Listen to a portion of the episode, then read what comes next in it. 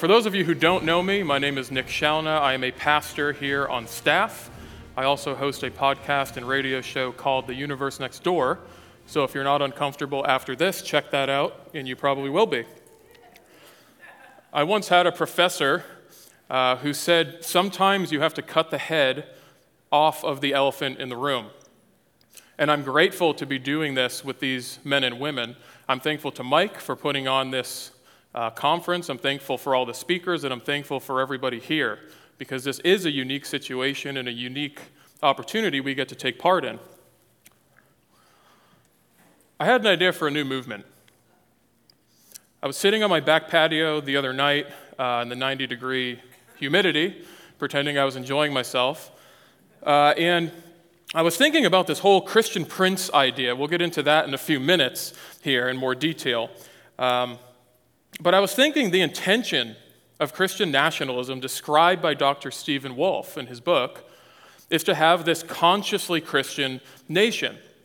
But by consciously Christian, Dr. Wolfe doesn't mean a nation of people who are actually Christian. He means outwardly, uh, in obedience to these decided laws, we would be consciously Christian. And this Christian prince would be the conscience of the nation.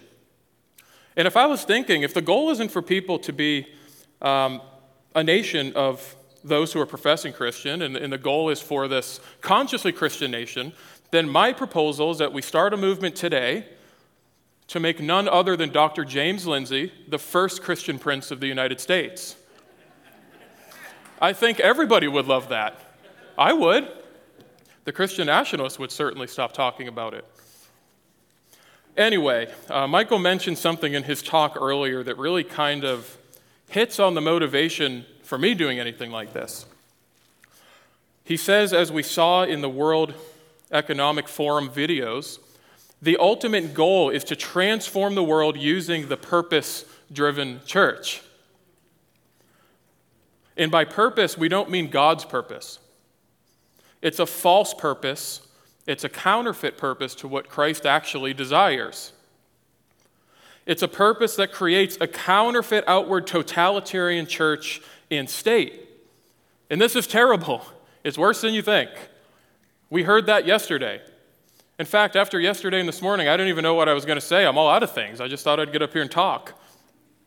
But as bad as that is, you want to know what bothers me the most?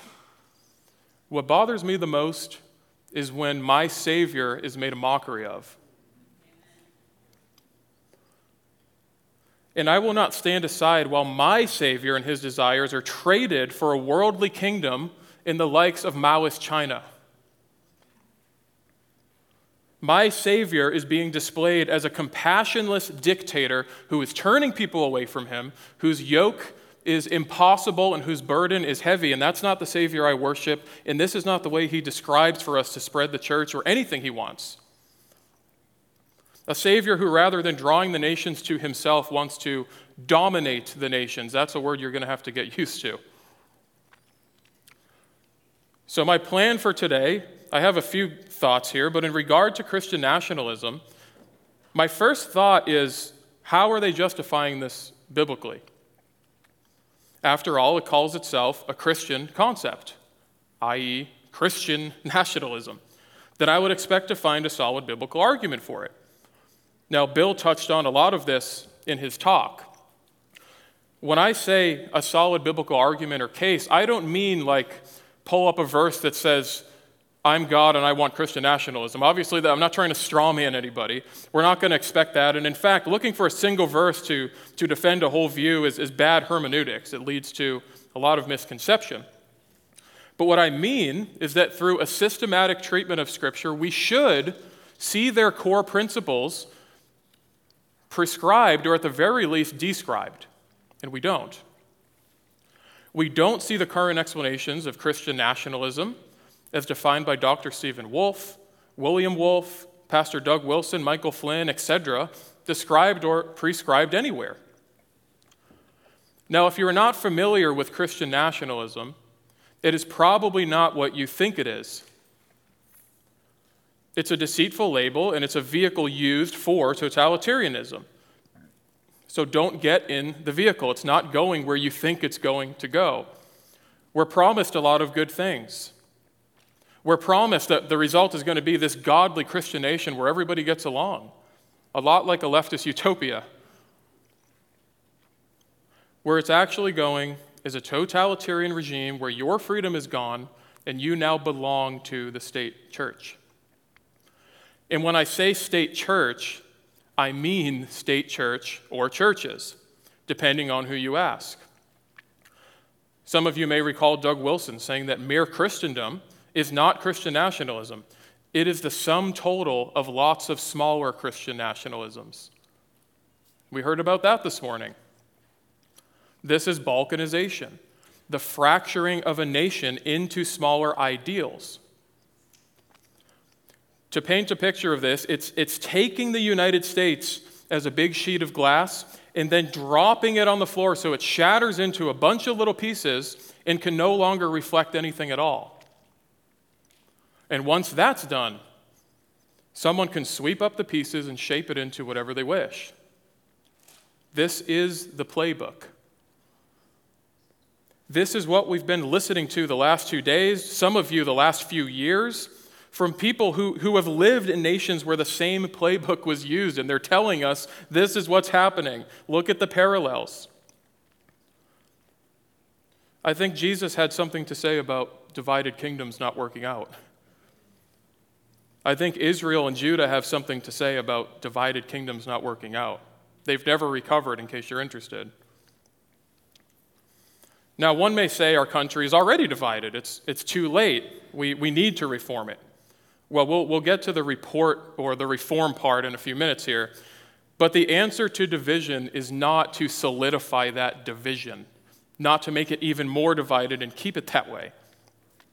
They are playing right into the same Hegelian blueprint that the left is using. And that's why Pastor Doug Wilson has said that the floor joists are rotted. They need to be replaced, and this time we put them in, we need to do it the right way The floor joists of our nation are rotted. That's what this view is based off of. And the answer to a clear attempt at tyranny that we've seen is not more tyranny. The answer is peace when possible, truth at all costs. Now, you'll notice when you listen to Dr. Stephen Wolfe or Pastor Doug Wilson or whoever it might be, they are careful not to say, don't worry, we want separation of church and state too, just like you. We're not pushing for that. We want separation of church and state. But when you read between the lines, what they really mean is we want distinction between church and state, and a separation and a distinction are not the same thing. The state will be married to the Christian prince. Make no mistake about that. We're told this explicitly in, in Dr. Wolfe's book. And that's because of Abraham Kuyper's view of sphere sovereignty, where the church and state are in two separate spheres. You have church, family, state. But they really won't be in two separate spheres because Dr. Wolfe is careful to point out that the Christian prince, that we'll get to in a moment here, is higher up than any priest or pastor. He transcends the office of pastor. He says that several times to the point where it's like, man, I get it. I'm not as important. Just move on. so your spheres of church and family will be ruled by their or his interpretation of the law. And this is where it's important to understand the distinction between a distinction and a separation. As the famous saying goes, I can make a distinction between your body and your soul. But if I've separated your body from your soul, I've killed you. A distinction and separation are not the same thing. Now, the response of the Christian nationalist is often, well, there's no such thing as neutrality. So already you don't have a separation of church and state in the way you're describing. Well, to a degree, that's true, but not in the way they're intending. First, if you haven't heard of sovereign nations or James Lindsay, they've made thousands of hours of content fighting the state religion of wokeism and Marxism. We're all aware of what's going on. In fact, I would say they're better at it than anybody in the world. Secondly, the way to fight an attempt at a totalitarian regime is not to replace it with another totalitarian regime. Do you think that paganism didn't overlap with government when Jesus walked the earth? and told his followers to pay taxes? Do you think paganism didn't overlap with government when Paul, or technically Tertius, penned Romans 13? This is nothing new. So, how do they intend to make this Christian nationalism happen?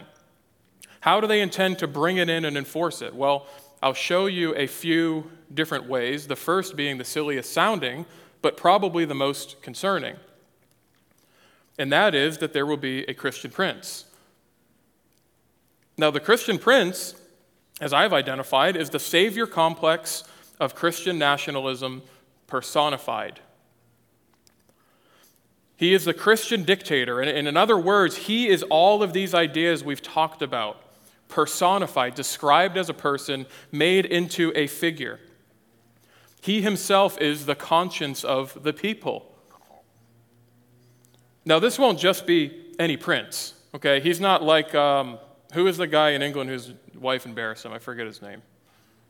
I don't know, Prince, Prince, whatever the Prince of England was. He's not going to be just any prince. He's not going to be like those guys. The Christian prince, as Dr. Wolfe describes, he's going to mediate God's divine civil rule. He's going to be higher than any office. He's going to mediate between the people and between the government. He will bring near God to the people. He's a sort of national God, as Wolfe says having the highest office on earth, the good prince resembles God to the people. Indeed, he is the closest image of God on earth. Hear that? He's more image of God than you guys, so take that. So much for that one in Christ Jesus stuff. These are all descriptions from the book on Christian nationalism, mostly pages 285 and 286. Are you concerned yet? Now, I happen to think that the Christian prince has already come. He's the one who moves the consciences of the people, he's the perfect mediator. He lived a perfect life on earth. He holds the highest office conceivable. He doesn't just have a touch of divinity, but he himself is deity. He's the perfect mediator. He convicts the hearts of world rulers. Now, of course, anyone can, can say, well, sure, yeah, we already know that. We believe in Jesus too. Like, well, then act like it. We don't need another one. We don't need a Protestant version of the Pope. That's never worked. These aren't new ideas. And don't call it a Protestant movement if you're asking for a modified Pope. But I think it goes further than that.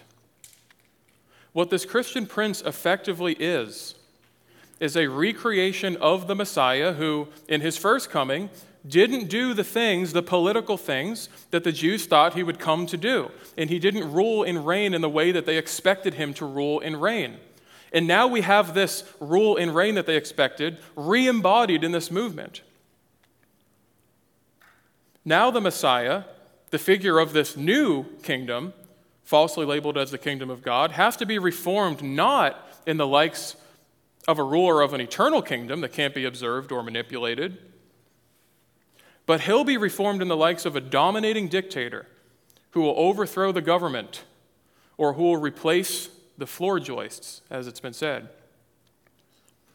If the descriptions themselves don't look enough like political idolatry, this should. Now, Dr. Wolfe rarely quotes scripture to make his case, um, this is interesting because in the intro to his book, he anticipates that people will bring this up. And he says, well, the, the reasoning for that is that he's, he's not a theologian, he's not a Bible scholar. Okay, well, fair enough. But if this is a Christian nationalism, there ought to be a biblical basis for it. You know, that's the whole Christian part. I agree with Dr. R.C. Sproul, who says everyone is a theologian. The question is are you a good one or not? So, whatever the reason, Dr. Wolfe chooses to do his theology largely apart from the Bible. Of course, I have my assumptions, but I won't assume his motives. Paul in Philippians 1 tells me to be not consumed with motives, but to, to be concerned with the content of what they're doing. And he was in prison when he said that. But when he describes the Christian prince, he quotes, of all places, from Psalm 82 verse 6. Now, just as a background, I, I know what he's trying to do here. Um, he's trying to show that this prince described as a god, as he describes it, the, the national god, well, he's trying to show that this has a biblical basis. But he chose the wrong passage to do this. You'll see the irony in a minute. There's a couple reasons. The first one is that this chapter is absolutely not about human judges. I'll read it in a moment. Uh, this is an outdated and indefensible view. Check out the podcast if you want more information on that. We go into a lot of depth. But second of all, if Dr. Wolfe wanted to make this point, he should have gone to Exodus, where there are several times that the term Elohim, or gods in other words, is used to describe human judges because they're representatives of God. Uh, you, might you might recall when Moses is to go before Pharaoh God tells him, You'll be like Elohim before Pharaoh. You'll be like God before Pharaoh. So um, I, I, understand what he's trying to do. I, I won't strawman his attempt here. It's obscurely used, I think, three times in Exodus. I want to say Exodus 7, 21, and 22, but fair enough if he's going to do that. Okay. However, he quotes from Psalm 82, 6, which is greatly ironic. Psalm 82, 6 says, I said, You are gods, or Elohim, sons of the Most High, all of you. So, this is where he quotes, um, he, he, takes the human judge's view. He's quoting here to say, Well, see, human judges are referred to as gods. Very well. I don't have that view, but very well. But what does he say in the very next verse? This is the irony here. But you will die like mere mortals, and you will fall like every other ruler. Is that what's going to happen to the Christian prince? Is that what we have to look forward to? He's going to die like a mere mortal and fall like every other ruler? Well, that's about what I'd expect. You know, it's weird. It's almost like every time someone tried to do this over the last 2,000 years, that's exactly what happened. Why? Because what we see here today is the same error committed in the judge era of Israel. They want a ruler like the other nations. Except this time, the other nations are Mao's China. The other nations are a totalitarian dictator. The other nations are Hegel's blueprint. The way to fight an attempt at totalitarianism is not to replace it with totalitarianism. We don't need a Christian dictator or a God on earth. I think actual God does a pretty good job. Now, most of the government already claims that they're Christian. Biden claims to be Christian. Pence claims to be Christian. Bill Clinton, Clinton I think he claimed to be Catholic. Okay, the, people already do this. It doesn't mean anything. What we need are men and women who will not be manipulated, who will not be deceived into thinking that we're supposed to uproot our culture and plant a totalitarian regime as the answer. And we certainly don't need them to call it Christian. Now, in order for this mindset of totalitarianism to work, the Christian nationalist has to redefine the idea of what submission is. Everyone knows we're told to submit to the government. Uh, Romans 13 and 1 Peter 2 have become very popular over the last few years. Uh, most people are, are familiar with that by now. But this is what exactly what Dr. Wolfe does. On, on page 285 of Christian, the case for Christian nationalism, he tells us the proper motivation to submit arises not from viewing domination as a good in and itself or from a psychological need to feel dominated. These are effeminate motivations. The proper motivation is quite the opposite. Submission is motivated by the rational need for liberty, or for ordered liberty, wherein one finds opportunity to act with his neighbor for his own and neighbor's good. Submission is good only insofar that it conduces to living well, and we should never suppress that natural love of liberty and the manly desire to command ourselves. First of all, it's a little strange to me that these guys talk about manliness and domination so much. Why would anyone need to do that? Okay, for people who think that like men aren't actually men if they play video games, maybe they should get some video games focused on world domination and get some of this out of their system. Yeah, you, you know what's really manly? Spending all day making cartoons on Twitter with each other. I think that's probably what George Washington and, and John Wayne did. But he, set, he sets up a false dilemma here. He says, number one, proper submission does not arise from the need to feel dominated. This is effeminate on one side. Number two, on the other side, the rational need for liberty and submission is good only insofar as it conduces to living well. Now, again, it depends exactly what you mean by living well. But while these two options both have truth to them, neither of them are the reason that Scripture gives us for submitting to the government. When we look at 1 Peter 2, which is, again, very popular now, in verse 13, we are told to submit for the Lord's sake. So, for whose sake? Mine? Yours? No, the Lord's. Both to the emperor and to governors. So we submit for the Lord's sake, and we see two versions later that, that uh, or verses later, that by doing this we silence foolish talk. So by submitting to the government for the Lord's sake, we silence foolish talk. He goes on and says uh, a couple verses later that we are God's slaves. We submit to government to honor Him. But what does he say in the next paragraph? He uses submission again. And this time he describes submission in the relationship of the slave and the master, which in first century Rome was essentially indentured servitude or what they would have called uh, nexus, but they, they nonetheless were considered property. And what does he say in verse 18? He said, Slaves, in reverent fear of God, submit yourself to your masters, not only to those who are good and considerate. Not only to those who are good and considerate, but also to those who are harsh. For it is commendable if someone bears up uh, under the pain of unjust suffering because they're conscious of God. So the reason, again, he continues, is not for me or you, but to imitate Christ. It is to honor God I hate to bring back the term narcissism from the Steven Furtick days, but not everything is about you or me. We submit for the sake of the Lord. Now, the point of bringing up this passage, so we don't get lost here, is not to say that we are slaves to the government. That's not my point. We're not. We're either slaves to God or we're slaves to the domain of darkness. The point is that godly submission is not just about the subject receiving good things for themselves, at least in an earthly sense.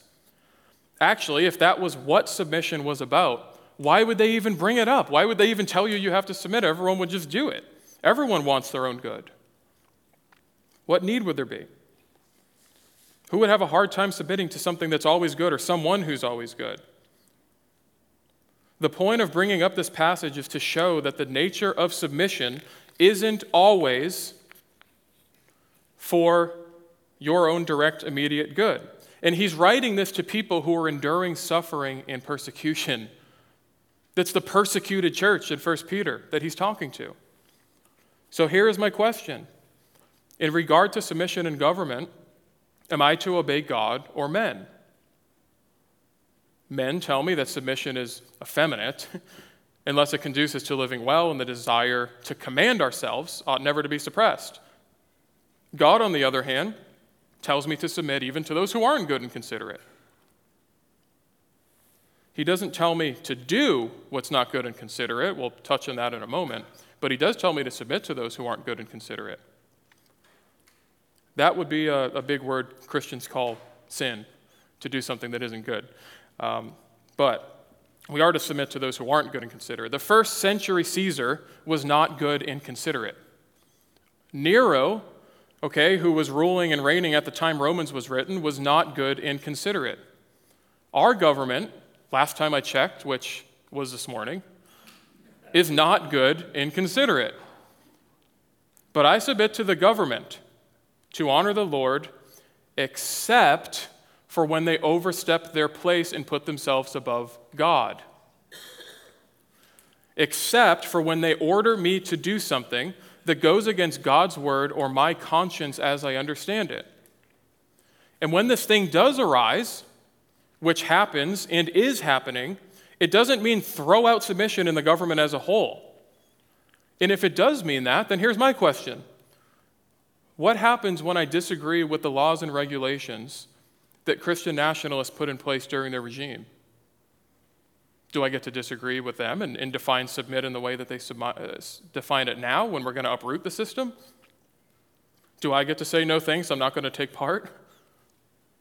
Again, the common question everyone's asked whose theology will be ruling? Which church will be ruling? Which denomination will be ruling? If it's the Mormons, do I have to wear the special underwear? And who's going to check? if it's the Messianic Jews, we're in big trouble. And by the way, if the Christian prince happens to be a guy who doesn't like rare steak, though he'd probably pretend to because it's manly, the red juice from steak isn't technically blood. So if they try to outlaw this and they bring back the food laws, I'm not going along with it. Now, the answer I've heard to this dilemma is that, you know, you'll, you'll still get to believe what you want, but you have to publicly submit to the doctrine decided upon. So obeying my conscience just goes out the window. You can obey it in private, just not in public. And this brings us to the false dilemma being presented, not exclusively by Christian nationalists. The false dilemma is either obey every word of the government that they command and be a government lover, or you hear something you don't agree with and revolt against them and, and uproot the system and bring in a new one. Those are the two options again, another false dilemma. Now, those are not the only two options. How do I know this? First, by common knowledge, okay? Second, by what we see in Scripture. Now, a prime example of this is in Acts 4 and 5 when Peter and John are persecuted for preaching the resurrected Christ. They tell the Sanhedrin, who are they are they're very respectful to, uh, by the way, they say, We cannot obey your word over God's. What comes next? A revolution? No. They took the punishment and they continued to preach Christ. Now, here's my question for anyone listening How many of your churches never stopped meeting for a single Sunday during COVID? As a result of our pastor's leadership, well, you'll hear today, we didn't miss a single Sunday. And we didn't take a single penny from so called government relief or PPP loans. So while you're, making, while you're making memes, maybe you guys can make a meme with some of your receipts on it. I didn't get a vaccine, and neither did any of my family. And yes, I personally would have gone to jail for worship or the vaccine issue because, as I understand it, if I don't protect my family, I'm worse than one who rejects Christ in, in God's eyes. So I don't need to be told that we're government lovers and that we always submit and that when something, something wrong comes up, we'll just go along with it. Are there people who do that? Sure, but I'm not. I don't need someone to come along 2,000 years after the New Testament was penned to tell me I'm allowed to love my family. The government will not tell us how to worship, whether it's a corrupt government, as we're facing today, or whether it's a Christian totalitarian regime. We don't submit to orders that violate our conscience. But this is all necessary in order to create a consciously Christian society. You have to first be convinced that our society needs to be uprooted and a new one needs to be brought in. Dr. Wolfe says in a recent video that civil law cannot compel belief in the government, nor that God worships one in heart, but it can create the best outward condition for one to conduct undisturbed and focused worship of God. Now, again, I would agree with R.C. Sproul, who said that the Apostle Paul was probably the most righteous and godly man to live, aside from obviously Christ himself. I can't help but notice that Paul didn't have these conditions Dr. Wolfe described. That as long as we force everybody to obey these commandments, we'll get to that next. Um, as long as we do this, there's more opportunity for people to receive the gospel. Now, just so I'm being clear here, they're not saying the purpose of Christian nationalism is that everybody will be saved. But they are saying it's going to prepare these conditions uh, where people can hear the gospel and respond to and be more likely to. Uh, I, don't, I don't recall ever wanting to do anything the government comes up with, but we'll see how that goes. But Paul didn't have these conditions. And may I suggest that we emulate Paul and not the guys who cut off people's heads for disagreeing with their now outdated views during the Inquisition. We don't need to create a sacred space for worship. The believer is the sacred space. He or she is the holy land where God dwells. The individual believer is God's home and temple. In the first century church seemed to grow pretty fast in Acts without ideal conditions. Now, am I asking for non ideal conditions? No, that's why I'm here. We need to fight what's going on. Obviously, that's not what I'm saying. I'm incredibly grateful for the freedom that we have in the country that we have, and I think we ought to do everything that we can to keep it from crumbling, from keeping the foundation from being replaced. But I'm also confident that the boys in Babylon probably still thought pretty highly of God after exiting the furnace. I'm willing to do either one. Now, the way these gentlemen are getting this concept of Christian nationalism into the church is through what is called general equity theonomy.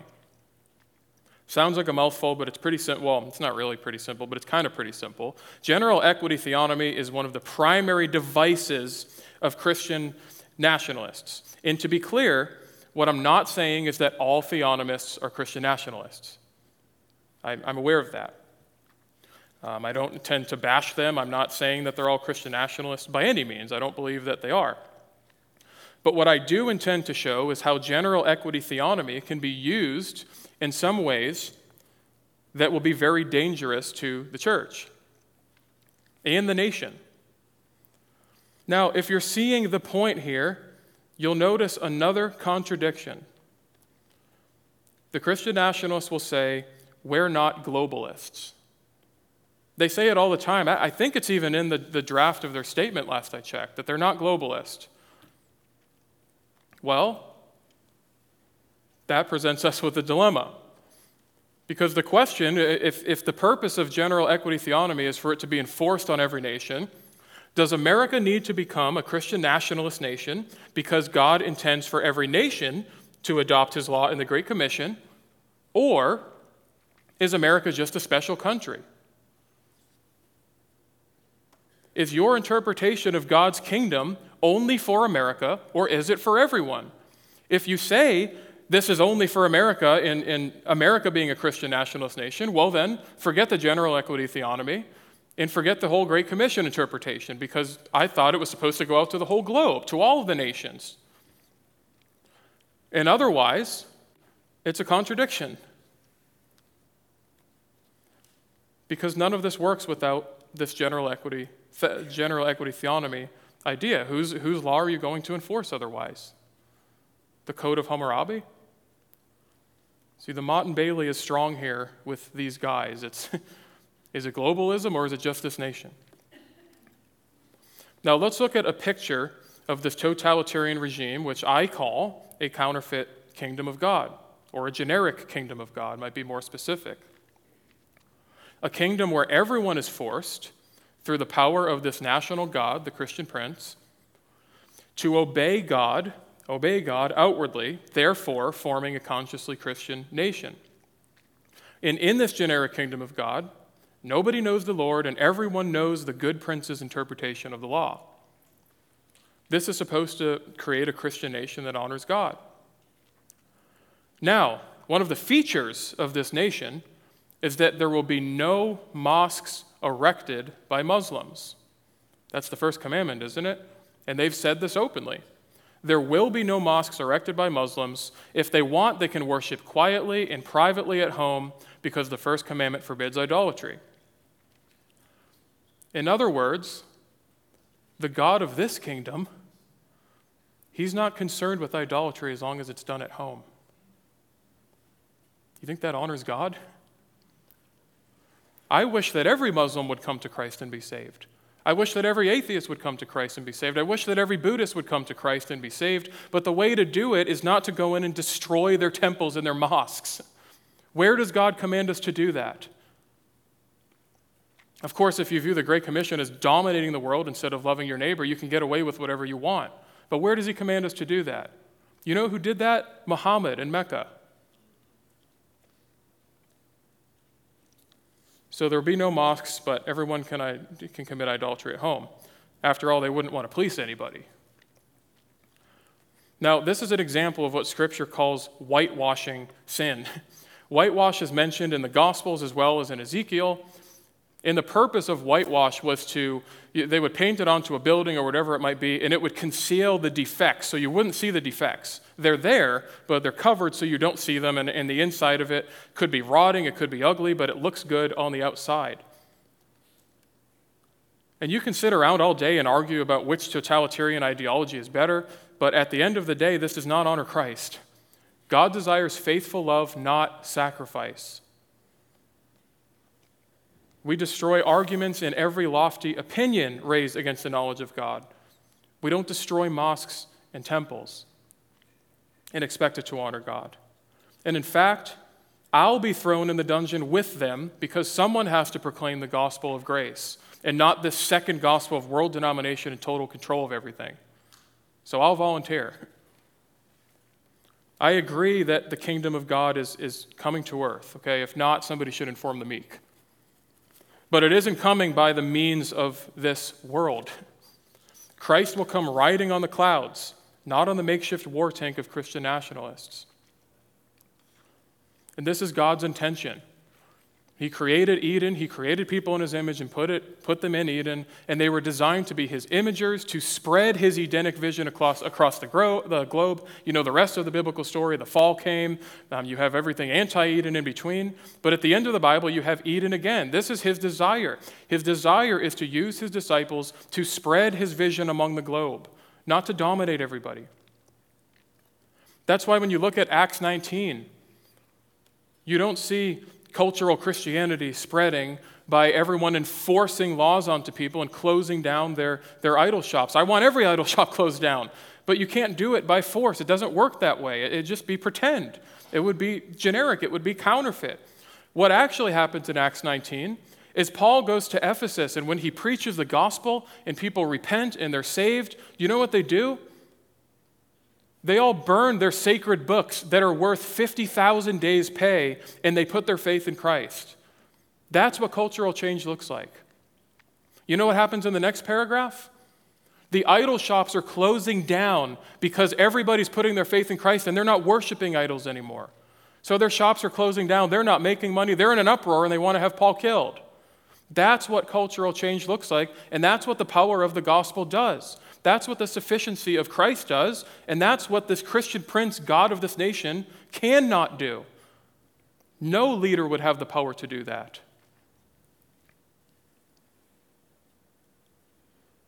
Again, the floor joists have been rotted, and this time when we put them in, we're going to make sure we do it correctly. I could not agree less. The floor joists of our nation do not need to be replaced. They are stained and they are preserved by the blood of men who fought with muskets and with machine guns, and they were built to last. These floor joists are still here and they're still standing, and the whole world knows it. That's why they pile ideology on top of ideology. That's why they pile revolution on top of revolution to try to remove them from within, but they're still here. We don't need to remove them. We need to continue to stand on them and to build on them as we protect them from tyrants and termites alike. The issues that we are facing are designed to destroy the institution of our country, but the long march through the institutions would really only be taking a walk if people would stop going with them. Yes, Christ alone will cry mine on every square inch of existence. So we should keep the hands of Christian tyrants off of it. Thank you.